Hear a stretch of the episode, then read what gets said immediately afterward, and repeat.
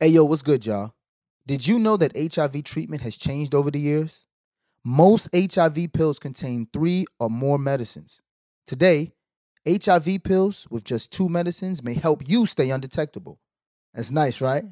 HIV pills are taken daily, so consider whether a pill with fewer medicines might be right for you. So how many medicines are in your HIV pill? If you don't know, it's no worries, because your doctor does. Talk to your doctor about a 2-in-1 HIV pill today. Visit www.fewerhivmeds.com to learn more. Brought to you by Vive Healthcare.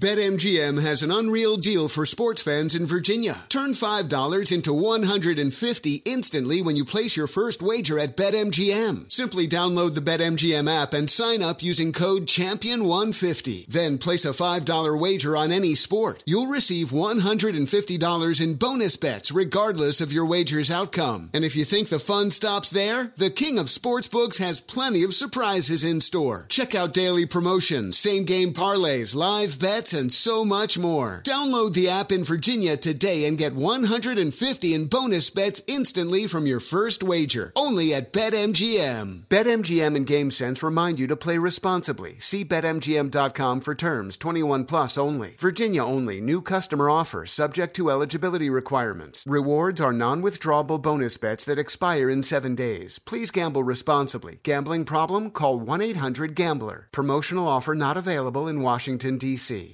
Real talk, a lot of people are sitting on millions of dollars right now if they would just sell their grandma's house. Yeah, but what about the sentimental value attached? Which one weighs more? The one that pays more bills. The coins. Mm-hmm. Cash out, y'all. That ass. Hey, I'm Kadeen. And I'm DeVal. And we're the Ellises. You may know us from posting funny videos with our boys. And reading each other publicly as a form of therapy. Wait, I make you need therapy? Most days. Wow. Oh, and one more important thing to mention, we're married. Yes, sir, we are. We created this podcast to open dialogue about some of life's most taboo topics. Things most folks don't want to talk about. Through the lens of a millennial married couple. Deadass is a term that we say every day. So when we say deadass, we're actually saying facts. 100. The truth, the whole truth, and nothing but the truth. We about to take pillow talk to a whole new level. Deadass starts right now. I'm going to take y'all back to 2018. Okay. This is when you and I were trying to make the decision of whether or not we were going to move to LA or not. Mm-hmm. And we were working a lot, making a lot of money at this point, like cash coming in from the gym business and doing social media and doing events and things like that, also doing makeup. But we needed capital because we were like, listen, if we were going to relocate from New York to LA, the gym business at that time was a large part of how we made money.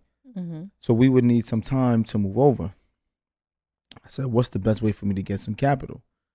In 2007, I purchased my grandparents' house because my grandparents needed to move from South Carolina to New York. No, they needed to move from Tennessee to South Carolina. Mm-hmm.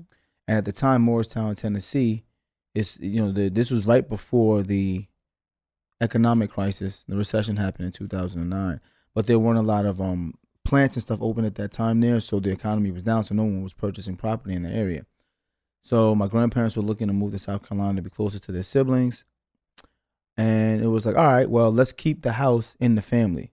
I was playing in the NFL at the time, so I was like, all right, let me just buy this house so it can stay in the family. It's going to be like a family heirloom. I'll pay off the property in the next couple of years or the next couple of contracts, whatever. That was my thought process, 2007.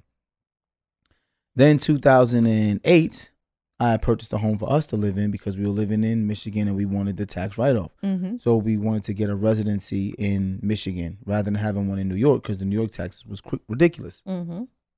So I own 2 properties. Let's go back to 2018 now when we were thinking about moving to LA. How do we get capital. And I was like, well, I own two properties that have equity. Mm-hmm. So at first it was like, do I sell my grandparents' house to get the equity out so I could have a little space to move, or do I hold on to it so it could be a family heirloom? Mm-hmm. And I was like, no one is going to go back to Morristown, Tennessee to live there. Right? Right. I was paying all of the times that there was no tenants in there. Mm-hmm. I was paying the mortgage. I was paying for when the boiler had to be fixed. Y'all, headache. I was like, you know what? I think I'm going to cash in on this equity, use that to put in my bank so that when we relocate, at least I had a couple months to make sure that I can get my feet underneath me. And that's exactly what Kay and I did. We sold both mm-hmm. properties. We had a good amount of equity. And when we made that jump to LA, we knew we were sitting on at least 8 months of rent, so that it was cushion, like, baby. Yo, whew. I got 8 months to figure out how I'm going to duplicate that revenue that I lost mm-hmm. in the gym business in mm-hmm. New York, and we were going to make it work. It was all worth it because our dreams were in LA. Mm-hmm. And the minute we moved to LA, our whole life changed. Sure did. So imagine if I never sold my grandparents' house to move to LA, we'd probably still be in that apartment. Oof. Child, nothing like God's perfect timing. Dead ass. Doom, doom, doom, doom, doom.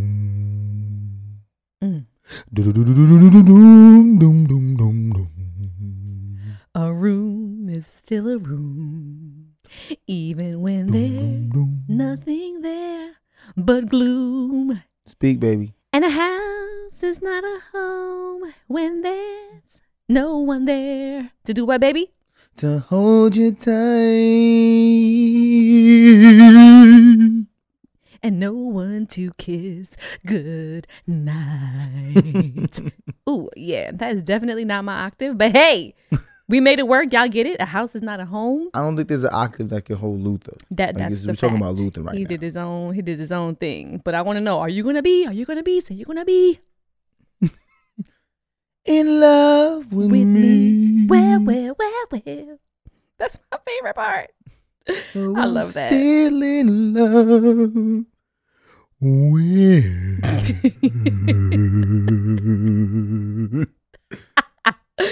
Rest in peace, Lufa. Yes, rest in peace. Let me tell you. Yeah. Listen, I think we should take a break. Let me go see what my other favorite Lufa songs are in here.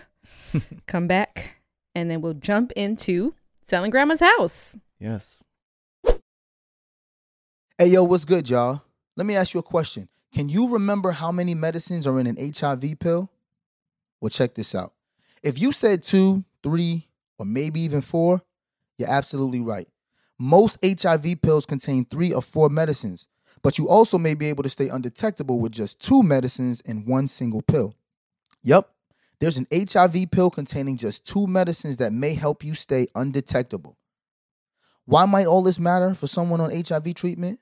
Well, HIV pills are taken daily, so consider whether a pill with fewer medicines might be right for you. How many medicines are in your HIV pill? If you don't know, don't trip, because your doctor knows. Talk to your doctor about a 2-in-1 HIV pill today. Visit www.fewerhivmeds.com to learn more. Brought to you by Vive Healthcare. This show is sponsored by BetterHelp. What's the first thing you do if you had an extra hour in your day? I don't know. Go for a run, take a nap, read a book, maybe show up for a friend. A lot of people spend their lives wishing they had more time. The question is, time for what? If time was unlimited, how would you use it? The best way to squeeze that special thing into your schedule is to know what's important to you and to make it a priority. Therapy can help you find what matters to you so you can do more of that. If you're thinking of starting therapy, give BetterHelp a try.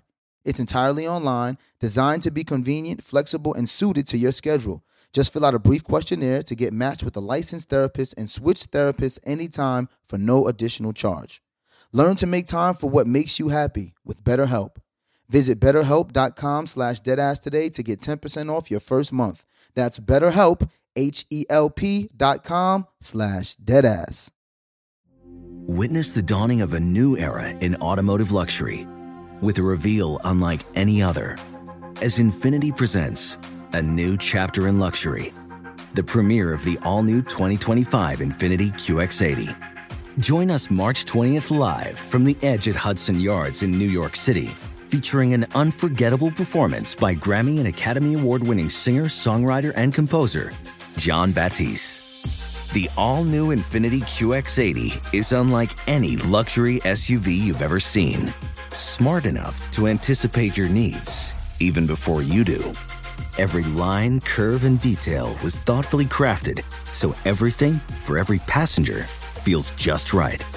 Don't miss it. Mark your calendars and be the first to see it March 20th at 7 p.m. Eastern, only on iHeartRadio's YouTube channel. Save the date at new-qx80.com. 2025 QX80 coming this summer. BetMGM has an unreal deal for sports fans in Virginia. Turn $5 into $150 instantly when you place your first wager at BetMGM. Simply download the BetMGM app and sign up using code CHAMPION150. Then place a $5 wager on any sport. You'll receive $150 in bonus bets regardless of your wager's outcome. And if you think the fun stops there, the King of Sportsbooks has plenty of surprises in store. Check out daily promotions, same-game parlays, live bets, and so much more. Download the app in Virginia today and get $150 in bonus bets instantly from your first wager, only at BetMGM. BetMGM and GameSense remind you to play responsibly. See BetMGM.com for terms. 21 plus only. Virginia only. New customer offer subject to eligibility requirements. Rewards are non-withdrawable bonus bets that expire in 7 days. Please gamble responsibly. Gambling problem? Call 1-800-GAMBLER. Promotional offer not available in Washington, D.C. All right, so we're back. All right, and let's just kind of walk people through. Yeah, let's unpack this whole process here, because that's a debate I think a lot of families have. Yeah. You know, you're sitting on this property that has been in the family for years, right? That you know, grandma, great grandma, grandpa, they worked really, really hard, extremely hard to obtain. So there was a lot that went into this thought process, and there's a lot of my family history with property that I want to kind of unpack, right? First and foremost, my family comes from a line of Southern blacks who owned property. My grandmother's father was a sharecropper, and he was one of the few blacks. He was black and Native American, I believe. This is mom. This is Nana's. Okay, so dad's Nana's mom. Okay, yeah. Gotcha. His mom and dad are from indigenous people descent. I don't know if the descendants from the indigenous people. Gotcha. And then what people don't know is that the indigenous people had property. Yes. In America. Absolutely. But they also owned slaves. So my grandmother and grandfather from Orangeburg, South Carolina. And if you look at my grandmother's family, they're really, really fair-skinned people, right? Some of them are really, really fair-skinned people. Some have that, like, brownish olive complexion. It's because of the indigenous people side. And I think some German in there. But her family came from money. Her dad drove a Cadillac. He owned property. He was a sharecropper, you know? And I remember going down south and seeing the big house. They used to call it the big house. That was granddad's house. That was the big house. And when we had family reunions, we'd all go to the big house, and it'd be all of the family would be there. All the cousins would sleep there all the way up until the attic. So for me, having a property that the family can come by and we could all do like family reunions and stuff always meant a lot to me. Yeah. Remember when you went to my grandparents' 50th anniversary? Oh, yeah. And we all stayed in that house. Ride, equipped with the fried chicken legs wrapped in the bread, all the snacks, the sweet tea. Yes. Some bus rides be the best. Shout out to Orangeburg, South Carolina. But so it was always ingrained in me to own property. You know, my grandfather, my grandmother's husband, my grandfather, he owned property. So and his is a funny story too. My parents stayed in a house on Troy Avenue in Flatbush. My grandfather had bought the property for $20,000. $20,000 back in Brooklyn. And my dad was still living here in Brooklyn, and he was just like, "Hey, Troy, you know, you want to stay in this house?" You know, there was a mortgage on it. It was like $200 at the time, right? My father asked my mom. Oh, I remember this story. Right? My father like, "Hey, Karen, do you want to stay here?" It was like a two-family house, had a bunch of rooms, stuff like. She's like, "No, it's too big. I don't want to stay there." So my father like, "Okay," kind of like me and you with the house, right? He's like, "Okay." So they went and stayed in an apartment in Flatbush. Oh, goodness. And let my grandfather sell the house. Mm. He sold the house and then bought the house in Tennessee. Those houses on Troy Avenue now are worth seven figures. I just want to put that out there. A brick two-family house in Flatbush on Troy Avenue. Those are worth at least $1.3 million, $1.4 million right now. Damn, ma. But yeah, you dropped the bag, ma. We had our moment. I dropped the bag too. It's all right though. But I'm gonna get to that though. I'm gonna get to that though.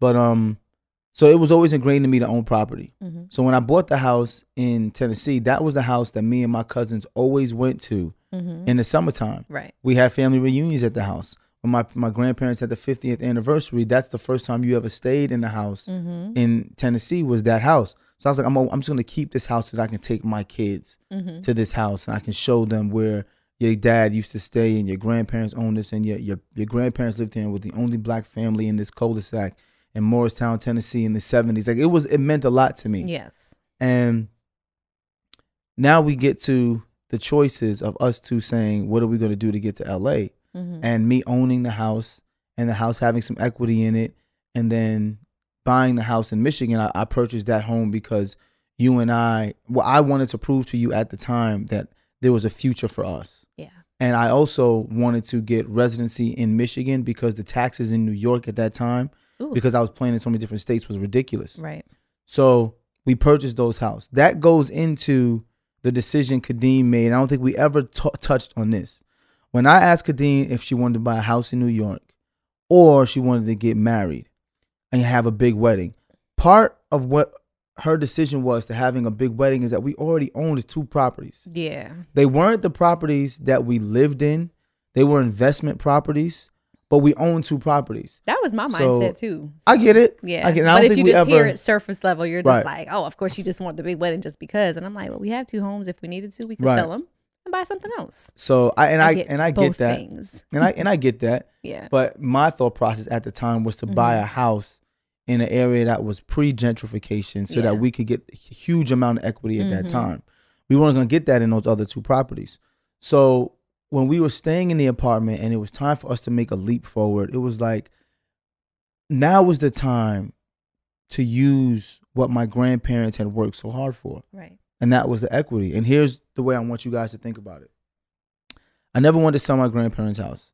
I wanted to hold on to it, rent it out until I was able to just completely afford it and then not rent it out and be a family heirloom where we travel and we take the kids and we say, you can actually walk in the places that your dad walked when he was a little kid. Mm-hmm. But also it was on 1.5 acres of land and I wanted to be able to show them ownership, like black ownership. Mm-hmm. That was my ultimate intention.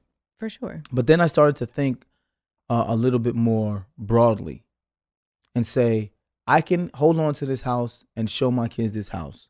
Or I can use the equity from this house to create a grander life for my kids and show them the world. Mm. So what's more important, being able to show them the house mm-hmm. or show them the world? Right. And you and I chose to show them the world because we didn't just sell that house. We also sold the house in Michigan, which mm-hmm. in my mind, like I said, this was my first property that I bought that was just mine, that was ours to live in. Mm-hmm. I wanted to be able to hold on to it to say, hey, boys, this is where your dad and mom lived. This is the first home they bought. Right. But we sold it. And we kind of put aside all of the, family heirloom, sentimental value things in mm-hmm. order to be able to find real value and give them something that they didn't have. And it worked out in our favor. We had enough equity to put money in the bank to say we were going to last. And this is the way I always do my finances. If I'm going to make a decision, I'm going to make a decision that puts us in a situation that there's no stress for Kay and myself. Mm-hmm. So when we decided that we were going to move to L.A., it wasn't about just moving to L.A. Because you hear some of these stories where I moved to L.A. with nothing but change in my pocket. And that uncomfortable feeling made me work hard, mm-hmm. right? I'm a hard worker anyway. Right. I don't want my family to be uncomfortable. Right. So that equity for us was to give us at least 6 to 8 months of rent so that we could be in California and be comfortable. Right. So it's like I almost have a whole year to get on my feet to figure out that additional revenue. And we could have been uncomfortable if it was just you and I, but when you're moving with children, especially cross country, it's like you got to make sure that you had that little bit of cushion room. So To me, selling the house was a way for me to use that equity to give my family a better opportunity moving forward, and it worked out. You know, when we moved to LA, way more opportunities opened up. We made way more money, and ultimately ended up with us purchasing this home that we're living in now. So if you think about it, holding on to that heirloom wouldn't have helped us, because we'd have still been renting in New York and paying the mortgages on two other properties. Instead, I sold it, took out the equity, and moved forward, and now we're seeing a better financial solution. Did your parents, particularly your dad or any of your dad's side of family, they were okay once we sold the house, right? There was no, because sometimes that's a family beef, is like to sell the house or not sell the house. Usually you see a split. Somebody's like, we should sell it to get the benefit of the property and the money. But this is typically then what, there's the other side. This is typically what happens with beefs, right? People with no money always want to tell people who are investing all the money into it how they should spend it. I wasn't willing to do that. And the bottom line is if you're not willing to help into the investment of the family, you should have no say. And what we do in a lot of our families nowadays is we just give people sentimental equity, which means it's, oh, because you're the oldest, or because you're one of the cousins, you have a say.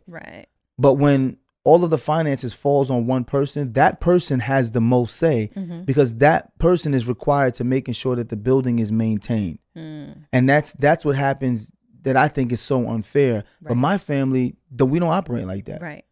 My aunts, my uncles, my father was just like, if it's a burden, if that house is a burden for you, you got to do for your family. And I think that's what's helped my family prosper financially, is because no one ever holds someone back for their own personal gain. It's like, okay, if this can move us forward, then we all have to be in agreement. Or if this is a burden to one person in particular, we can't allow this entity to be a burden to one person while we sit back. So unless you're willing to contribute and to find a way to devise a plan to make it a better situation or problem solve. Absolutely. And that's one thing I say about that side of the family is my father's side of the family. But my grandfather was big on teaching financial acumen, and instilling some sort of financial acumen into all of his children. So when it was time to have these conversations, it went a lot smoother than you hear in other families, because a lot of times there's no one in charge who lays down the law about what is supposed to happen. Most people don't have wills, most people don't have trust. So when someone dies unexpectedly, now everyone else is left scrambling, to try to figure things out. My grandfather, God rest his soul, Charles Edward Ellis, laid things out for his four children. So everyone knew what it was. There was no, when he passed away, there was no who's getting it. It was, he knew what it was, and they made things clear. Plus, he took care of his family. He always took care of his kids, even in adulthood. So when it was time for me to make the decision, all of his children was like, "Do what you have to do for your family. Like, don't let what happened in our generation or things that have happened trickle down. That's not fair." All of my aunts and uncles are the same way. They don't ever like, we're gonna hold this one back, because no, you got to move forward. My family would rather go without than ask me to hold on to something that wasn't beneficial to our family. And your family's the same way. Absolutely. And I think that's another reason why we've been able to prosper so much, because we come from families that don't have a selfish bone in their body. And I think that in large part is why a lot of families struggle. Because when it's time to sell the house, everybody wants their piece, but no one was there for the upkeep and the maintenance. And that happens to a lot of families. That does happen a lot. And it had me thinking when you mentioned the will, I'm just like, that's something everyone should have, regardless of age. You got to have that, because if not, that untimely death or those unfortunate circumstances, and having to deal with grief alone, then you're now dealing with all the extra shit that comes along with it. And those are difficult conversations to have. For sure. When you get to a certain age, and now all of your friends are in this 30s age, we start to talk about different things, right? The conversations have now navigated from the hottest chick and who's winning the game to, how's your son doing in sports? How's your daughter doing in sports? Or how's your mom and dad dealing with so-and-so? So now these conversations are talking about wills. And these conversations are talking about, parents with Alzheimer's and having those conversations. Do you have insurance? A lot of the people in the generation right above us or two generations before us don't have wills in place, don't have insurance. So things are happening. And now my buddies are just like, you know, their first generation, our generation has been doing really well. Mm-hmm. Most of us are the first generation to graduate college, mm-hmm. have high-paying six-figure jobs. So a lot of the family comes to my friend group to ask for the advice. But then when they try to give the advice, it's always met with vitriol. Mm. You know, for example, one of my buddies had his uncle's house was pretty much snatched from underneath him. He had a house in... I think it was Philadelphia, fully paid off. It was him and his sons. His sons weren't doing as well as my buddy. And his sons, you know, ended up, you know, leaving. But they come stay in the house, mm-hmm. but they don't contribute at all. Contribute to it, right. And the father was starting to go through dementia. Mm-hmm. And no one was paying the water bills. No one was paying the city taxes. And they got a letter on the door mm-hmm. for eviction. And they're like, you can't evict us. We own our house. The father hadn't paid the water bill or the state taxes in I think it was about 3 years, or the city tax in 3 years. And people are going into these areas mm-hmm. and buying the deeds because there's liens on the property. Someone bought the deed for the remaining balance of what they owed in the city taxes because there was no mortgage on the house. Then let's get out. Since there was no mortgage on the house and there was no bank to be paid. Mm-hmm. Now the new person who paid for the lien to be removed owns the property. So they had to go to probate court to fight. Wow. Which costs more money. Wild. And when he was telling his cousins at the time, like, hey, if you guys are looking for capital, there's nothing for you to do, you need to at least take care of the house if you don't want to sell it. Mm-hmm. But he was telling them like, hey, your dad has hundreds of thousands worth of equity in this house mm-hmm. that if you want to do better for him, even if you sell the home, you put him in a home or sell a home, put him in a place where he can get around the clock nurse care. Mm-hmm. You guys invest in some things to, you know, increase your worth of what you can make. But no one wanted to listen to him. Now the house is gone and now they're like, save us. Uh-huh. And he's just like, I've been trying to tell you what to do. Similar story that I think a lot of people deal with. A lot of people. But and when he asked him, like, why didn't y'all want to sell a house? They're like, well, it was dad's house. You know, we didn't want to sell the house. I said, but there was no upkeep on the house. Mm-hmm. The house was terrible. Mm-hmm. The grass was never cut. As he got older, he started to hoard things. Mm. So it became a hoarder's house. It had nothing but junk in the house. Right. So you let him run the house ragged, mm-hmm. you know, drive down the property value, let mm-hmm. someone come get it for next to nothing. Right. And you know what they're about to do with that. Yes. They're about to gut that, renovate it, flip it, chop it. And now you walk away with nothing. Yep. Yep. And they, you know, a lot of them said the same things. So they was like, well, we didn't know what we could do with the house. Right. Which is what we want to talk to you guys about today. For sure. Well, the racial wealth gap in America is still growing. It's growing wider and wider. In fact, some studies show that in 30 years, wealth for Black families will be at zero. Mm-hmm. Nada, y'all. Nothing. And with this knowledge and a desire to build wealth for our children and future generations, which I think is very a big focus, I think, for our generation as millennials, when parents or grandparents pass on and leave their properties behind, the decision to keep or sell may be confusing mm-hmm. and a little bit divisive for the family. So it's like, do you sell and split the money amongst the living? Or do you keep it and let those family members who always seem to be in need live in the house? Yep. You know, mess up granny's old plastic covered furniture because, you know, she still got the plastic on that joint. Yep. What are the things that you should really consider before selling? So we're going to weigh out the options of selling versus keeping. And we also have some stats that we can get into. Before we go there, let's discuss why the racial wealth gap is getting larger, mm-hmm. right? Most people in this country, white Americans who have any bit of wealth or generational wealth, majority of them got their wealth from land that was passed down during slavery, to be honest, right? And during Reconstruction. That's where a majority of them got their land. When FDR created the New Deal mm-hmm. and they decided that they were going to help the housing market, right? That's when they created suburbs. Mm-hmm. And they told contractors, this is the government, mm-hmm. the actual federal government gave contractors subsidies to build more houses after the Great Depression. But those subsidies were given to contractors who built houses in white neighborhoods and wouldn't allow Black people to move into those neighborhoods. So what happens is Black people, right, were all pushed into ghettos. Mm-hmm. Once they were pushed into these areas, there were all of these Black people pushed into areas. They discounted the land, didn't give them insurance, mm-hmm. and told them that their property wasn't valued as much as white properties. You take that, and that was in the 1920s. Still happening today. So 100 years of them devaluing black properties, not giving blacks insurance, on top of burning down black cities that were thriving. You get a racial wealth gap because now you have white families who are gaining money and gaining access to wealth, who can now go out and buy more property and more wealth. And as they buy more property, they'll say, well, you know what, you can't own it, but you can rent it. So now you have a lot more black families who are renting property than owning property because the properties that were passed down are given to, you know, white people give to their, you know, white children. And black families, their properties were burnt down or taken or they lost them. Or they just lived in ghettos from the time they got out of Reconstruction and were trying to build through. Wherever they were redlined. Wherever they were redlined in the segregated South.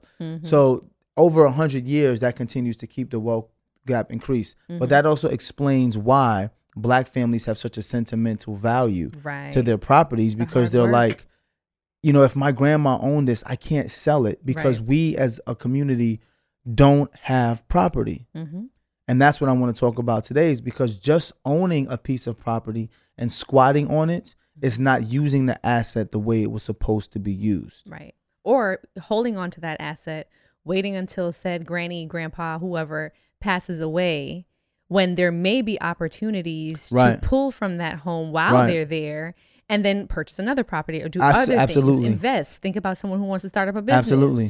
Those are the times when you can actually say, hey, let me find out what this is worth. What is it appraising for? What can I pull from to then invest into something to make this grow? Because also we know that holding on to a property or an investment that's just not making you any kind of money is also too to a detriment. But that's also the mindset, right? For black Americans, the mindset is always to get a good job, make sure you get a pension, and make sure, you know, get your 2 weeks vacation. And if you can live a life like that, then you're successful in America. Yeah. As opposed to thinking my job is only for me to be able to get money to own property, to then use that property to get more property. This way I don't have to work. Right. Working is only part of the American dream. Exactly. Working is not the full American dream. But you know what? In their defense, there's a scarcity mentality that they have. Absolutely. Prior generations to us were just not having. Sometimes they just want to see their money. Absolutely. They want to see their money as in, I own this vehicle. Don't matter if it's a depreciating asset. They just want to see that they own it. Yes. They're not leasing. They're not renting. They own. Yes. They want to own this home that they live in because why? I'm not paying rent to anyone. I own this home. I'm paying my mortgage or my home is paid off. My bank account, I have this 401k. I have my savings account. I can see my dollars and cents here. So that makes sense for me. But in the grand scheme, is it really making sense if you cannot use those assets to then grow the money? Absolutely. You know, so let's jump into some facts and stats because, you know, we like to know what they're saying. So the rate of white home ownership is now 74%, while black ownership is 30% points lower, according to the most recent Census Bureau figures. More than half of white families end up with more wealth than their parents, while only 23% of blacks are able to do the same thing. And a large part of that comes from home ownership, because if you own property and you pass property down, the property continues to gain value. So that's why the younger generation is valued more because they're continuing to not only accrue more property, but the property value goes up. Also, think about this. A couple gets married, okay? You have a black couple, you have a white couple. White couples, you know, the bride's mom and dad, they throw the wedding, right? They pay for the entire thing because that's their daughter. The groom's parents, down payment for a home. And then they're living in a home. A lot of also the gifts you get from the wedding and the gifts from people who know, okay, we want to help support this family. We're going to cover our head and then give them a little extra to put towards whatever it is that they're trying to save or invest in. If you use our wedding, for example, we had 375 people. 330. If everybody brings $100 to cover their plate and our parents would have covered everything, we would have walked away with $33,000 on top of a down payment for a home. Yes.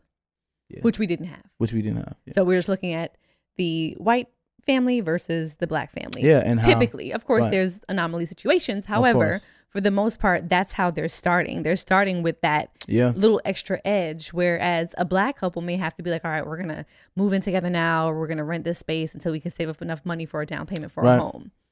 You know, so and also you're gonna have to pay off the credit cards that you use to pay for your wedding, because and these are not like, we don't we always say we generalizations are the devil's work. So we're not saying all white people go through this, all black people. Of course. What we're talking about is why the financial wealth gap is the way it is, and we're talking about the majority. The majority, or even people that we've experienced, and spoken to. So, yes, definitely. To be clear. And when we talk about these experiences, we're not guessing. We're talking about stuff that we've seen. So and we both went to Hofstra. So we have friends who are white. We have friends who are black. Kadeen has done weddings for the past, it was like a decade. At least a decade. As a makeup artist. And all of your clients were not black and all of them were not white. But you saw how the weddings went on both sides. On both sides. Very different. So it's extremely different. Very different. And how the groom and bride were able to walk away with different things on each side. Whereas, and I know, especially in our culture, black culture, people sometimes don't even know to bring gifts to a wedding. Right. You know, it's just, let me come celebrate with them. You know what I'm saying? They throwing a good party. And they can afford it, so. And it's like, if you don't get invited, you get pissed off. That part. But, you know, it's customary that you bring a gift and cover your plate. That's customary for certain, you know, for certain cultures. And I mean, it's not all black cultures, because in African cultures, they have huge weddings and the bride and the groom walk away with tons of money. So. That money spray, you bomb. look, you know. I love you it. Done seen it all doing the weddings. Oh yeah, absolutely. You've seen it all. I've seen it all. Had a good time. Cocktail hours are usually my favorite too. I will partake. White families are twice as likely to receive an inheritance as black families, and that inheritance is nearly 3 times as much. For families with an inheritance, median white wealth is 7.5 times larger than for black families. Comparatively, white families have 5.4 times more wealth than black families without an inheritance. Interesting.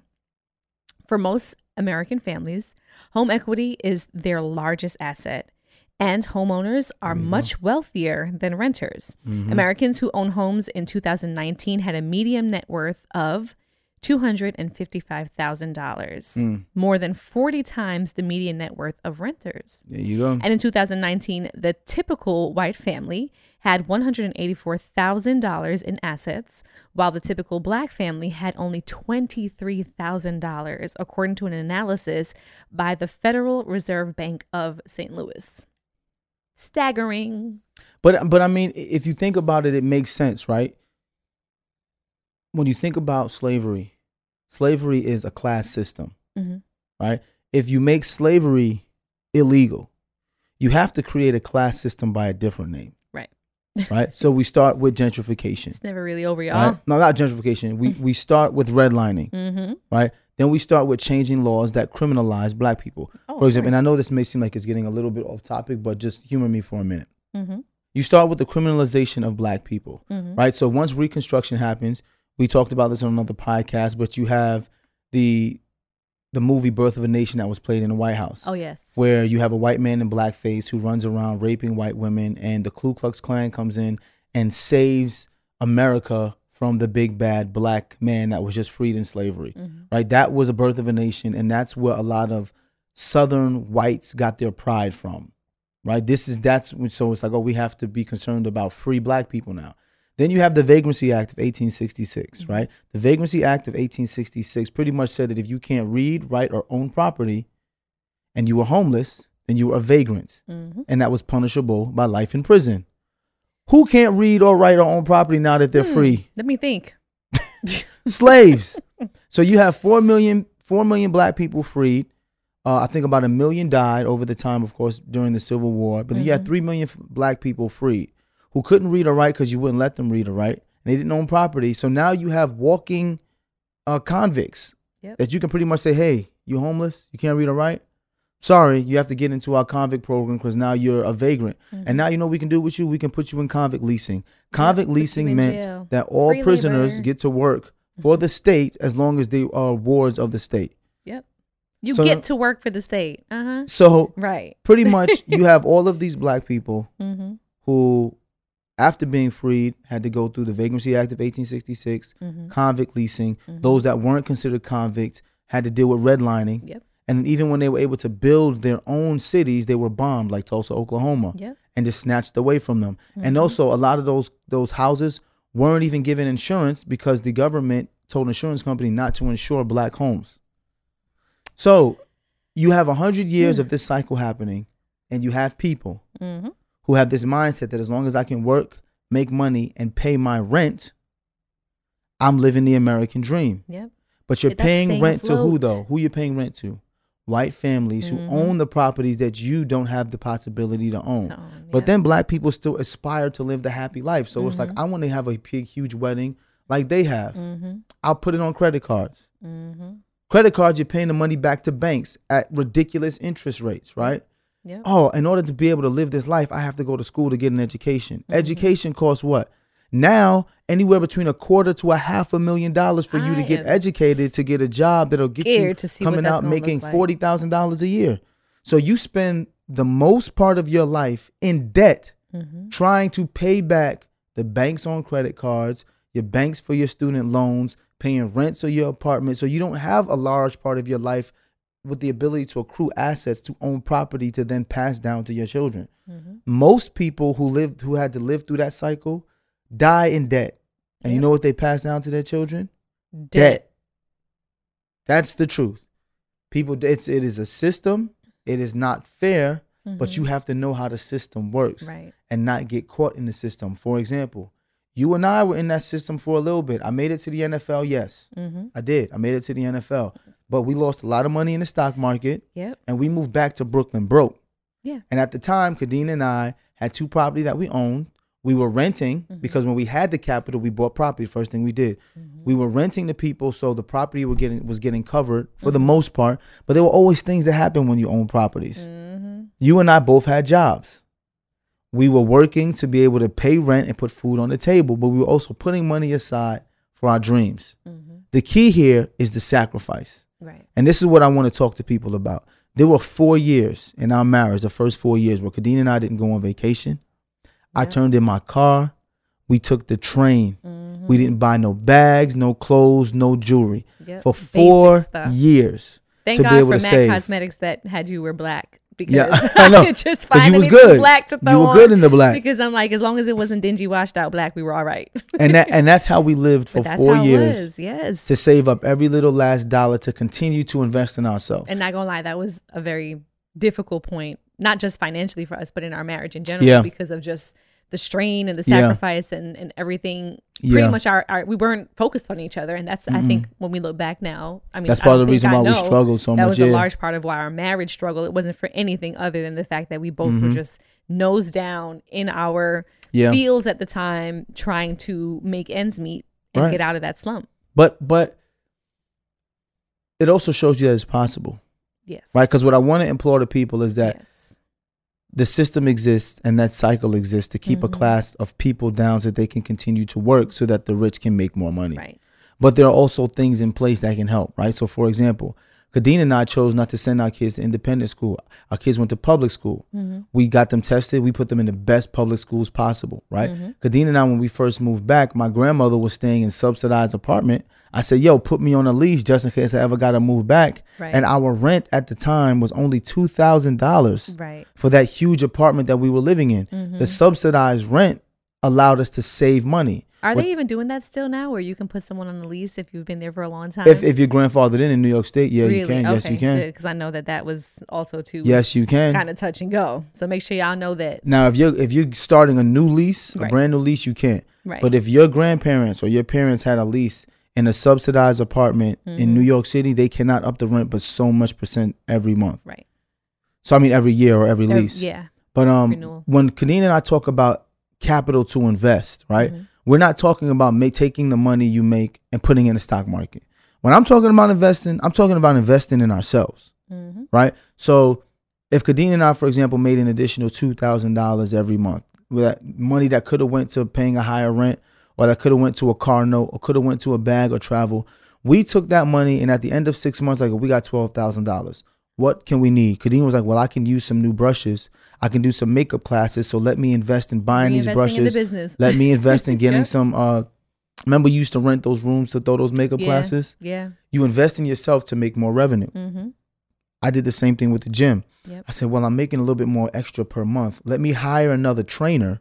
This way I can take in more clients. So I think it's safe to say that what we've deciphered so far, that it's not enough just to have the property, to own the property, to know that you're existing in the property or that the property is just there, even if you're not living in it. Right. At some point, you have to decide when it's going to be beneficial for you to potentially pull from that, sell it, or do something to then advance and move on to another property, another investment, something. So what are ways to kind of decipher that, that you've experienced or you've seen?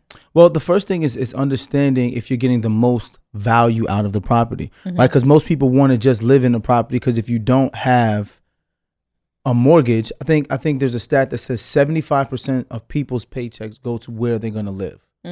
So regardless of what type of job you have, if you had 75% more of your money to spend, you'd just be living a better life. So some people look at grandma's house as a way for them to just make 75% more money so they could spend it on stuff that's frivolous, you know? So, oh, I don't have a mortgage because I live in my grandmother's house.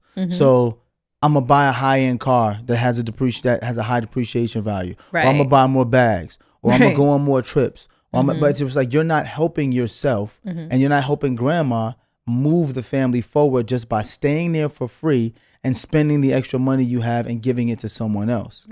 So I think it's important for you to say, you know what? If we have people who are family who are staying in grandma's house, how about we just, we're not going to call it rent, right? But we'll just pay a contribution to the asset. This way we can continue to build on the asset, because you know what happens to assets when you live in it, you don't pay nothing? It gets fucked up. People live in the house, they tear it up, they sit on the furniture, they smoke in there, they drink in there, they do all this sorts of stuff that doesn't help the property grow. But how about we call it a maintenance fee? And all of the adults that live in this house that don't pay no rent, you gotta pay a maintenance fee. Pass the collection plate, y'all. You know what I'm saying? For real though. Let's pay a maintenance fee. This way we can keep the upkeep of the house. So even if you're keeping the upkeep, the value of the property continues to increase. There shouldn't be multitudes of adults living in the property, but the front yard is still not cleaned on a consistent basis, and you're bringing down the property value. That's number one. If you don't have family living in the property and grandma's not there anymore, but the property's just sitting there, now you have an asset that's not generating any revenue.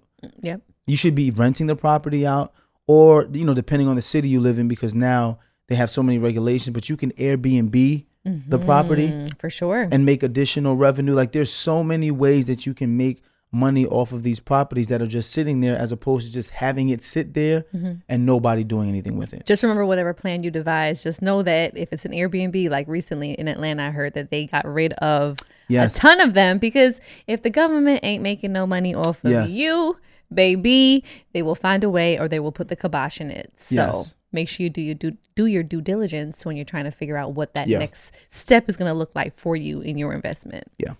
So I think those are some great tips, some great tricks, things that we should just as a people be able to advance, you know, and I'm excited about our generation and the generations hopefully moving forward, that we this legacy building that we talk about so often, that seems so almost really daunting or untouchable. I think this is a great way to start, and a great way to continue to make our families proud. You know, my parents have a property that now they were looking to possibly sell. This was an investment property that they've had for years.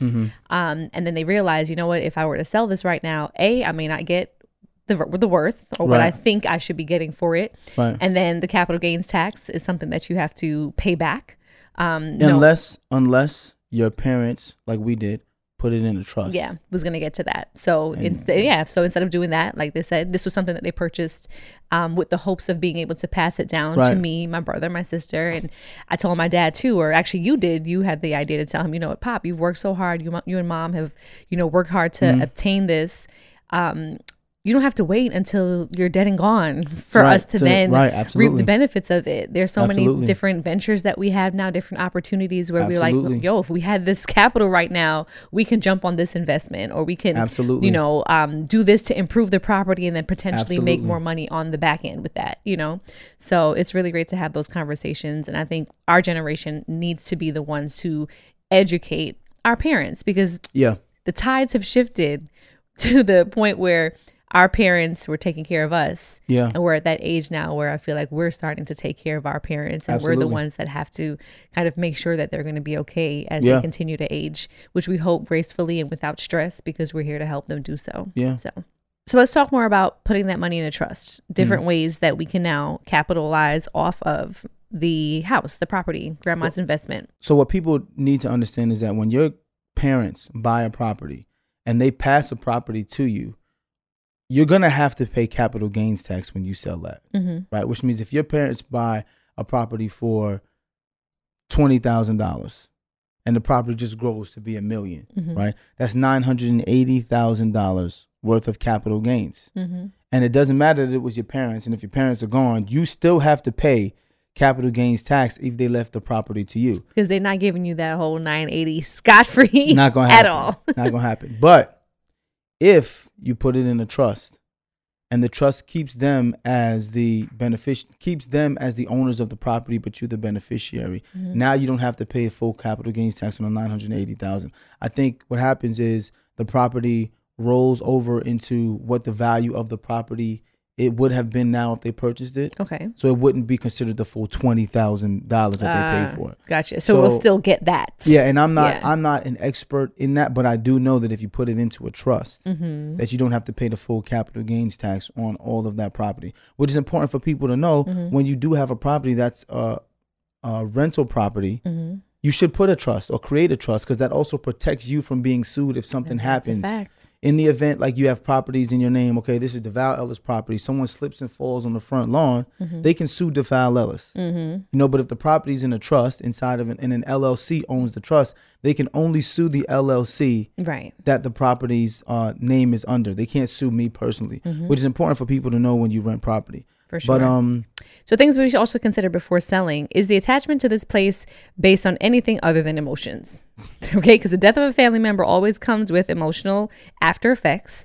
But are your emotions enough to keep you financially tied to the property? And we see this a lot. Yeah. We see this a lot. So and so lived here forever. We never selling this property, mm-hmm. and no one looks to do anything advantageous with the property or for it. People just want to live there, mm-hmm. and they want to live there for free so that they don't have to pay rent, so they can use whatever money they have to go do whatever frivolous things they want to do. And that's not fair to the person who died trying to make sure the property was staying in the family. So for sure. if it's just an emotional attachment and people are leeching and mooching off of the property, it's time to move forward. For sure. Yeah.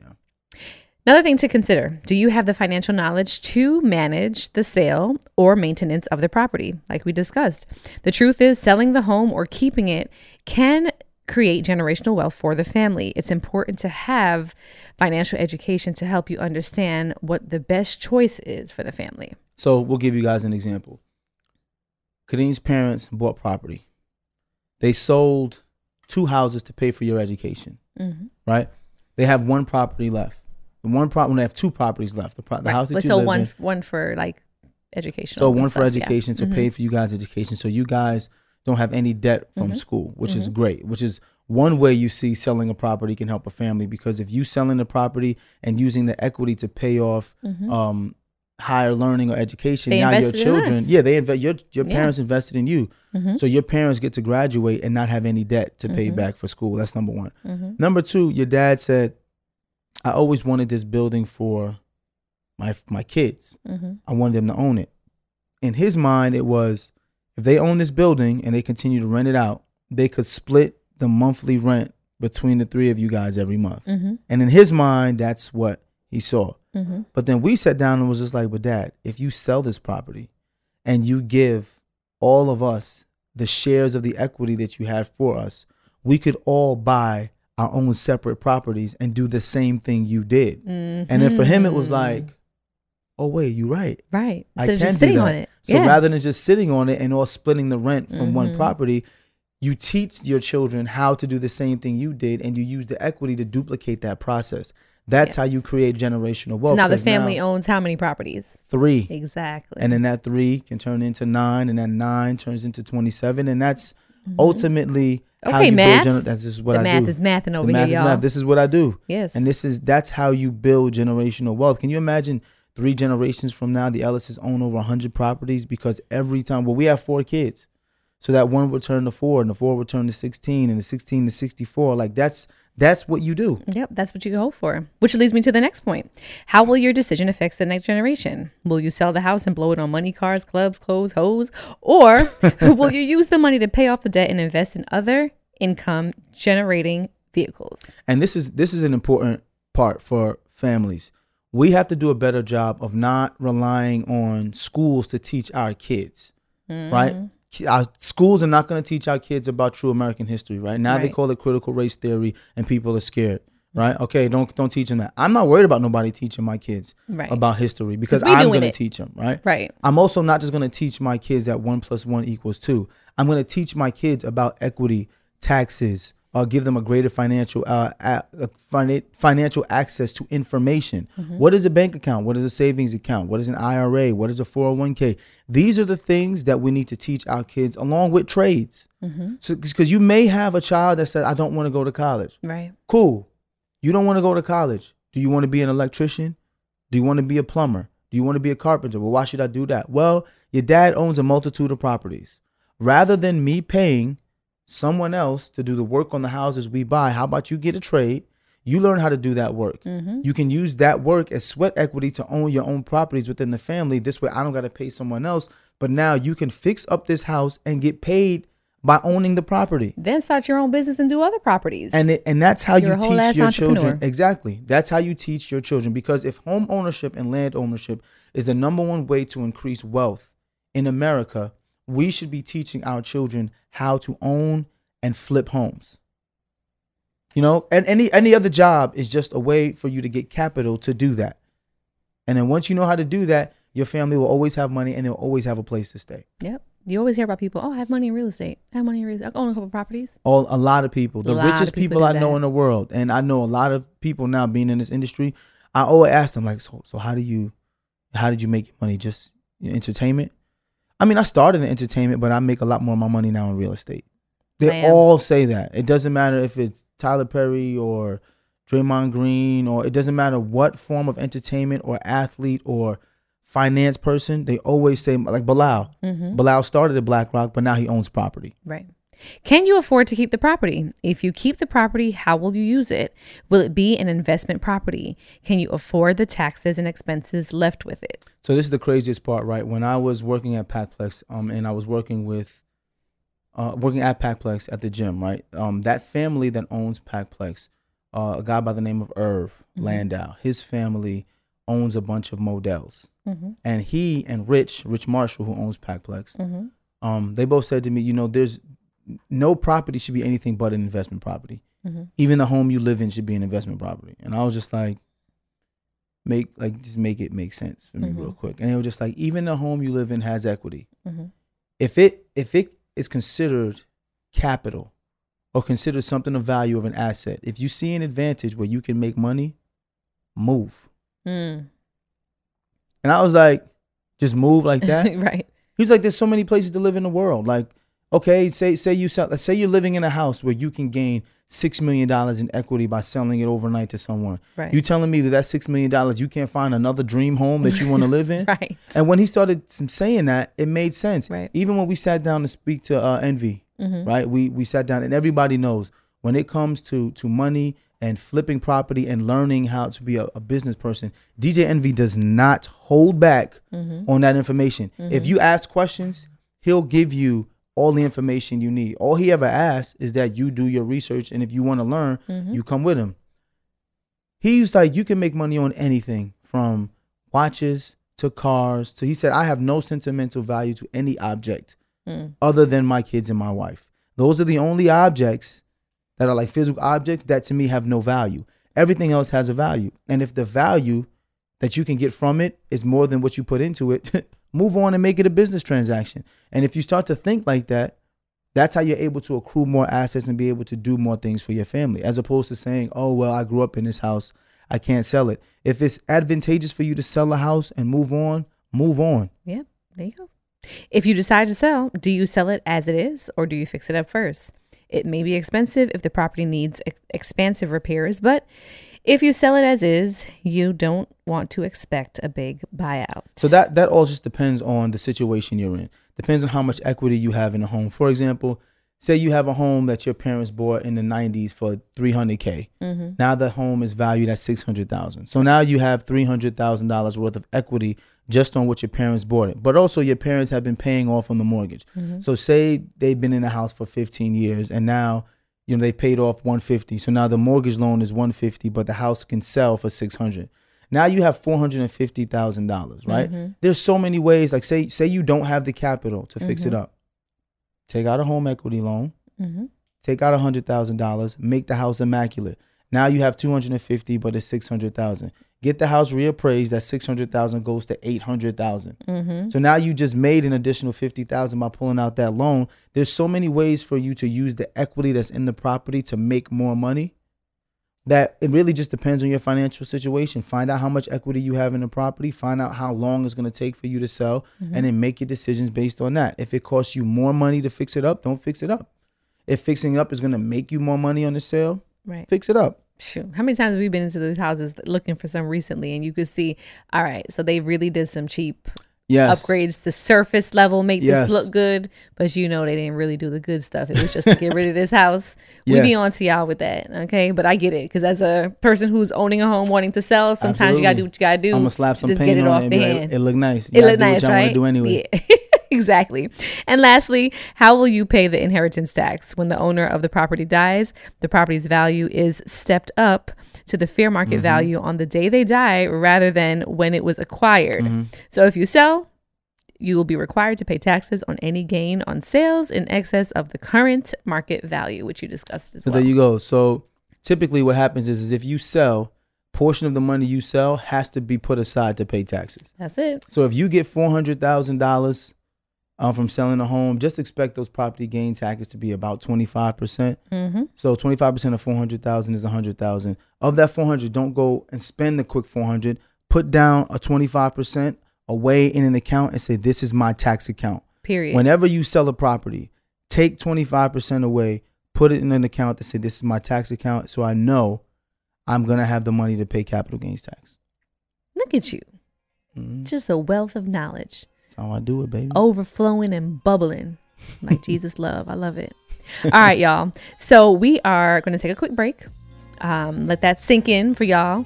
Hope you were taking some notes. And we're going to get into y'all's notes because y'all be sending us love notes in the form of listener letters that we're going to get into after some ads are paid. All right. Stick around.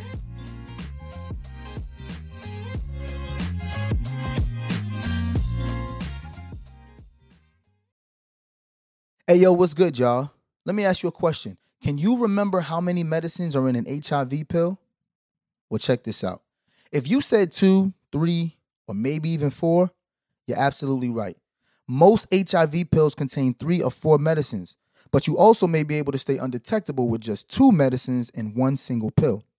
Yep, there's an HIV pill containing just 2 medicines that may help you stay undetectable. Why might all this matter for someone on HIV treatment? Well, HIV pills are taken daily, so consider whether a pill with fewer medicines might be right for you. How many medicines are in your HIV pill? If you don't know, don't trip, because your doctor knows. Talk to your doctor about a 2-in-1 HIV pill today. Visit www.fewerhivmeds.com to learn more.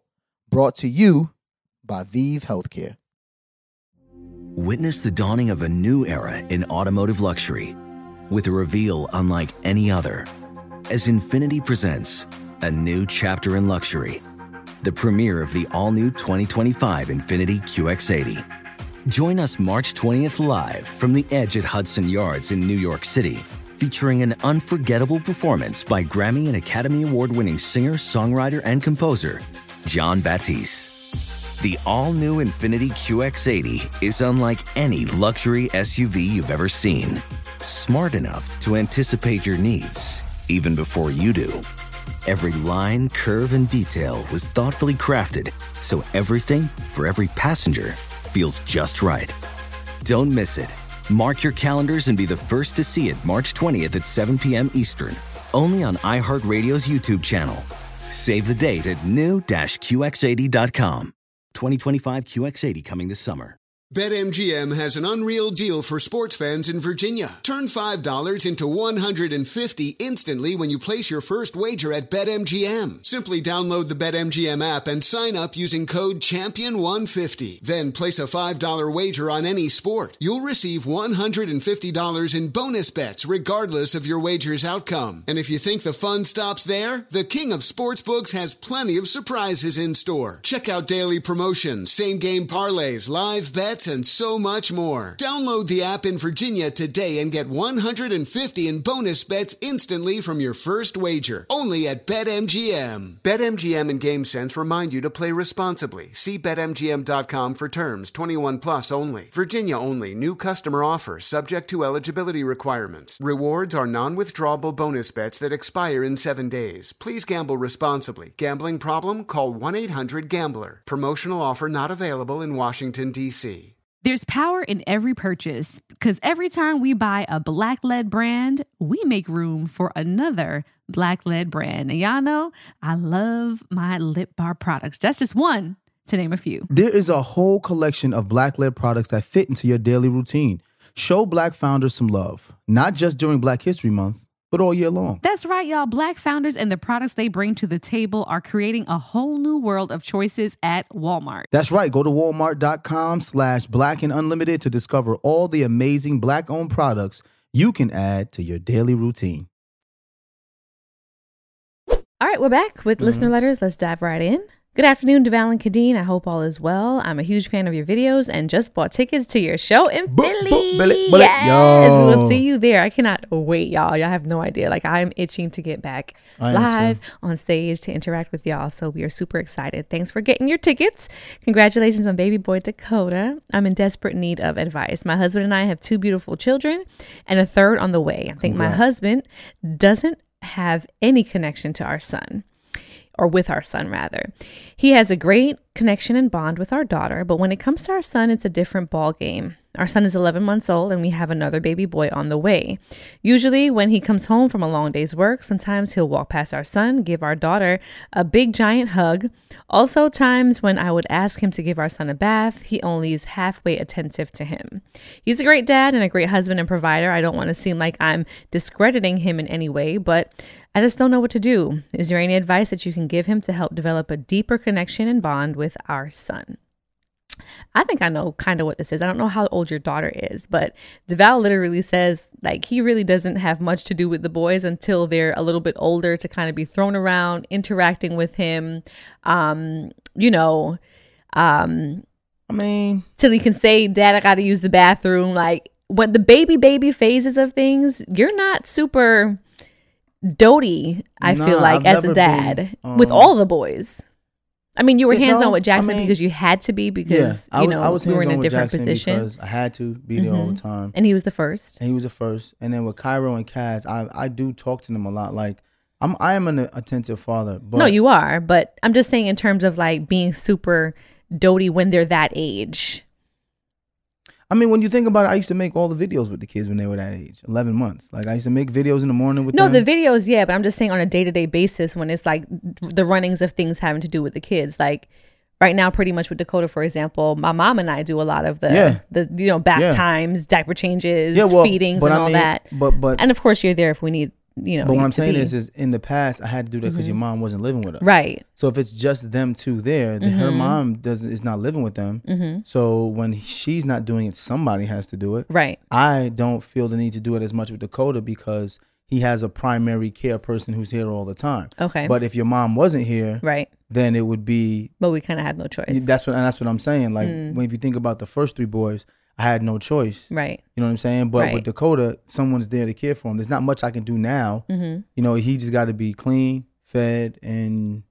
But I feel like, too, like you, even your brother, your dad, y'all pretty much say, like, y'all like to be more hands-on with the boys or the kids in general when they're a little older because that's just when they can interact with you. So, for example, if he bypasses the son to go to the daughter, it may be because she can communicate with him and interact a little bit more. Kid, 11-month-old isn't going to say much, but still, I'm not going to walk past my baby to another kid. Like, I'm just not. Right. Like, I'm not going to act like that's a normal occurrence. I don't do that. No one does that. So I don't know what that's about, unless he's one of those dudes where it's like, this is my son. Like, he's got to be tough, you know? Right. I remember when I first had Jackson, I was in that he got to be tough phase. That was my first son. And then as I got older and I realized that I need to spend more time hugging him and kissing him and show him that I love him, and that'll give him the confidence to be tough. But sometimes dad's got to learn that. And maybe that's something he has to learn. Being his first son. Like, I felt like, because I was way more, I would say, aggressive and distant with Jackson, as far as like, if he fell, get up. You know what I'm saying? But then I did learn over time that their confidence and toughness comes from them knowing someone got their back. Right. They're being not nurtured. From them having to figure stuff out on their own, because then that lost feeling can make you feel small. And that's when I used to watch Jackson like shrink a little bit. And I used to be like, why are you shrinking? Like, I got you. I'm right here. How does he know that I'm here if I keep telling him to get up on his own? Right. You see what I'm saying? Yeah. So we did learn that with Jackson. We learned that with Jackson. But if you look at Jackson now, over the past couple years, like recently, you took him to camp. Dude just got out the car like, all right, later, ma. That wasn't Jackson when he was early on. Jackson was always looking. Right. And I realized the more I hold his hand and hug him and kiss him and be like, yo, you know, I got you. And then when he falls, let him know, like, yo, I seen you fall. Get up now. As opposed to ignoring him. Because I thought ignoring him would teach him, you know, self-motivation. I got up on my own. Right. Instead, now it's more like, yo, I saw you fall. I know it hurts, but you got to get up. You want me to help you up? The confidence he gets from knowing that I'm there is now like, nah, I got it on my own. Yeah. And I think maybe him as a first-time dad to a boy, it's going to take him some time to learn that. Yeah. You know, that's really possible. What I think. Yeah, that's very possible for sure. Because 11 months is still, I mean, baby's probably walking now or about to be walking. And I think it'll only get better as you get older. Yeah. That's stuff that we had to learn. I see Dakota and I still grab him, kiss him up.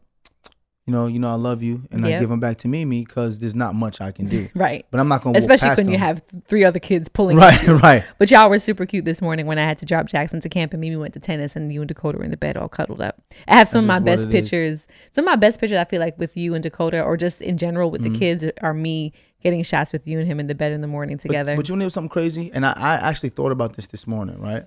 The minute Mimi walked out the door, Dakota started screaming. Ah! Ah, right? And I made a choice from before that I'm not going to just pick him up and walk him around. So you know what I did? What? I just sat next to him and rubbed his back while he was screaming. And then after a while, he just was looking at me and then stopped. He knows who Daddy is. He just stopped. But the thing is, kids train you. As much as you think you're training them, kids train you. And in his mind, if I scream, someone's going to pick me up and walk me around. Right. I've never went through that with the other boys because no one walked them around when they were that young. Yeah. So with Dakota, he's going to have to learn that. Yeah. You know, when I'm with my dad, we just chilling. Yeah, I'm not going to be walking around. That's like the second time I think that y'all have been in the bed together where he's been awake and then I come back and both of y'all asleep. I'm like, how'd you do that so easy? Because I just let him chill. And it's still a thing too, when he walks in the room, when you walk in the room, Dakota will hear you and his head is like, he's breaking his neck. Turned to see they all do that since they're like newborns, even a couple days old, they're looking for you. Me talking to that stomach. Yeah, there's that bond there. So hopefully you guys will figure things out as a family together. I wonder if she's also expressed this to her husband too as well. Yeah, I think she should. I think you should express what you notice, because he may not realize he's doing it, or he may tell you, I'm doing that for a reason. For a reason, yeah. And then you can discuss, you know, what you think the effects of that will be. So. For sure. All right, good luck to y'all. Number 2, hey, Kadeen and DeVal, I am a longtime fan and a faithful dead-ass listener. Thank you so much. I love you both. My ex and I were in a 3-year relationship, and I broke up with him because he cheated. Fast forward 3 years later, we reconnected again and have been dating around each other for about 6 months. We get along so well. There's chemistry. We're making future plans. We communicate well. When we started talking again, we agreed that we would not be seeing or talking to other people on the side. I asked him multiple times if he was seeing someone else, and he always said no. Turns out that he is speaking to someone else, and I lost all trust in him. He tells me that he is no longer speaking to her, and that I am the only one he wants to build a future with, and he's going to prove that to me. I love this man with all my heart, and aside from his infidelities, he is a great man. He motivates me to be better. I love his personality and everything about him. I can go on and on about all the great things he brings to me. How do I move forward? How can I instill trust in him again? Or you need to still trust. You don't need to untrust him, right? You need to trust yourself. I'm afraid that he may strike again and speak to other women on the side. How do I know he stopped speaking with her? Your advice is highly important to me. You may not know this, but the two of you are my relationship counselors. LOL. Oh, it's a tall order. Mm-hmm. I don't like being relationship counselors. I can tell you this though. Yeah.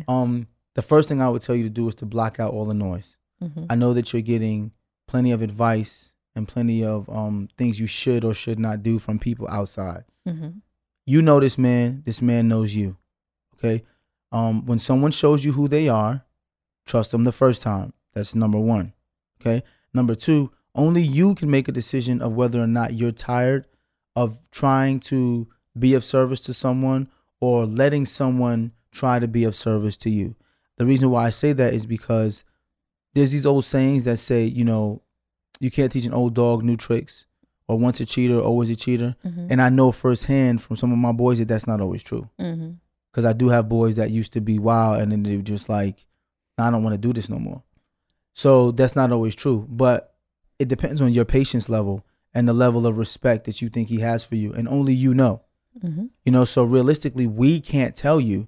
But what we can tell you is that if you feel uncomfortable in a situation, and that uncomfortability comes from a lack of trust, there's only but so long you can take that before you start to project the fact that you don't trust him on him, and it's going to be an issue for the two of you.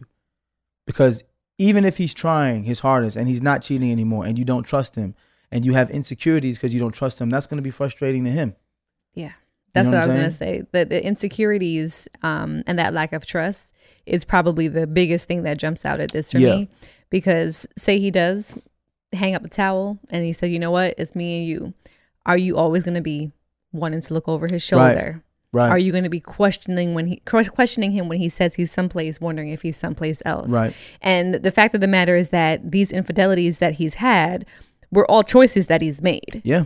He was deliberate in those choices. We don't believe in mistakes. So, yeah, personally, yeah, they're choices. So anything that we've had in the past and our issues, mm-hmm. you know, we've always said we made that choice, and mm-hmm. you own up to that choice, and then it's up to the other person to decide based off of that choice and how it's made me feel, is this something that I want to continue moving forward with, knowing that it could possibly happen again, because why? People are human and people make their choices. Right. But I think the bigger issue is moving past this. If that's something that you guys decide to do, I'm just concerned about where your level of trust is going to be for him. It won't be instilling trust in him again. It's you having the trust. But you know what this reminds me of? Y'all gonna laugh. But Zach and Karen, right? Oh, and walk sisters. And I'm gonna tell you, and I'm gonna tell you why. Mm-hmm. Zach used to cheat on Karen all the time, mm-hmm. right? Karen had her little side boo or whatever, but that was pretty much in response to mm-hmm. Zach being immature. Mm-hmm. Zach decided that he wanted to try to be the man that he thought he could be for Karen. Mm-hmm. Karen decides, that's not good enough. I want to see things with Aaron. Mm-hmm. So Zach says, fine. Zach moves on with Fatima. Mm-hmm. Now Karen sees Zach being the man that she wanted with Fatima, and she can't even accept Zach. I mean, she can't even accept Aaron mm-hmm. because she wants the version of Zach that Fatima's getting. The reason why I say that is because of this. I don't know how old you are. I don't think that you said it. But if you already discredit this man as someone who can't possibly get right, and you love him, and you listen to other people, and he goes on and becomes the man that you wanted for someone else, you're going to be heartbroken. Yeah. And you're going to sit there and have resentment towards whatever man comes at you next, and resentment to whatever friends are telling you to move forward. Mm-hmm. So, what I say is, yeah. You, because you're the one that has a choice to make, mm-hmm. need to make this choice based on how you feel and what you want. Mm-hmm. If you want to continue to give it a try, as long as he's not being disrespectful and he's not putting your health or your mental health in jeopardy, you continue to try to see if you guys can be of service to each other. But don't quit now mm-hmm. if you want to quit. And then watch him be something to somebody else that you wanted and be upset. Then she ringing the alarm. You know what I'm saying? like, no, it's the truth though. Mm-hmm. Like, there is a chance that he may really be at that point, but only you will know. Right. And I think you'd say, you know what? I've done this as far as I can. I can't anymore. If you still feeling like I think I can keep giving it a try, I would say give it a try. That's it, sis. But you have to keep an eye open. Max point. Have to keep an eye open, because if he's continuing to exude the same behavior he exuded before, and you continue to say it's okay, I'm gonna keep trying, Yeah. You could also be letting him believe that it's okay, that, sis. There you go. It's all right. So realistically, it's up to you. When enough is enough, it's enough, walk away. Or if you realize that he's really figured it out, hopefully you guys can be happy together. Mm-hmm. And you can decide that internally. Because if you involve too many people, too many friends, then you might be over it and they won't be. Yes. So do not involve anybody else in your relationship. For sure. All right. If you want to be featured as one of our listener letters, email us at deadassadvice@gmail.com. That's deadassadvice@gmail.com. All right. Moment of truth time. To sell or not to sell grandma's house. Moment of truth. I think mine is pretty straightforward. Do not rely on emotions when it comes to making financial and business decisions. Mm. They may give you an inkling on what you may or may not be able to do or should do, but that should not be the sole determining factor. If it's going to be a situation where moving forward with a rational mind means advancement for you, yourself, your family, your legacy. I agree. That kind of goes along with mine. My moment of truth is as simple as this. The power and the value of the property is not in the building. Mm-hmm. It's in the asset. Mm-hmm. So if you can utilize that asset to create more assets, the power is always in the asset, not in the building. Sitting in the building and thinking the building has the power is going to do you a disservice. Mm-hmm. Lastly, if it's a family issue, the person who has invested the most money into the property and has been responsible enough to maintain the property should be the person with the deciding vote. And the sole person. And there's nothing, this non-negotiable. Mm-hmm. Do not let family members who do not invest time, blood, sweat, capital, anything into a property tell you it ain't fair because of X, Y, Z. Mm-hmm. If you did not put in on this, man... You cannot get in on this, man. Period. All right, y'all. And be sure to follow us on social media. Period. Deadass, the podcast. And I'm Kadeen. I am. And I'm DeVal. And if you're listening on Apple Podcasts, be sure to rate, review, and subscribe. Deadass, y'all. Deadass is a production of iHeartMedia Podcast Network and is produced by Denora Pena and Tribble. Follow the podcast on social media at Deadass the Podcast and never miss a thing.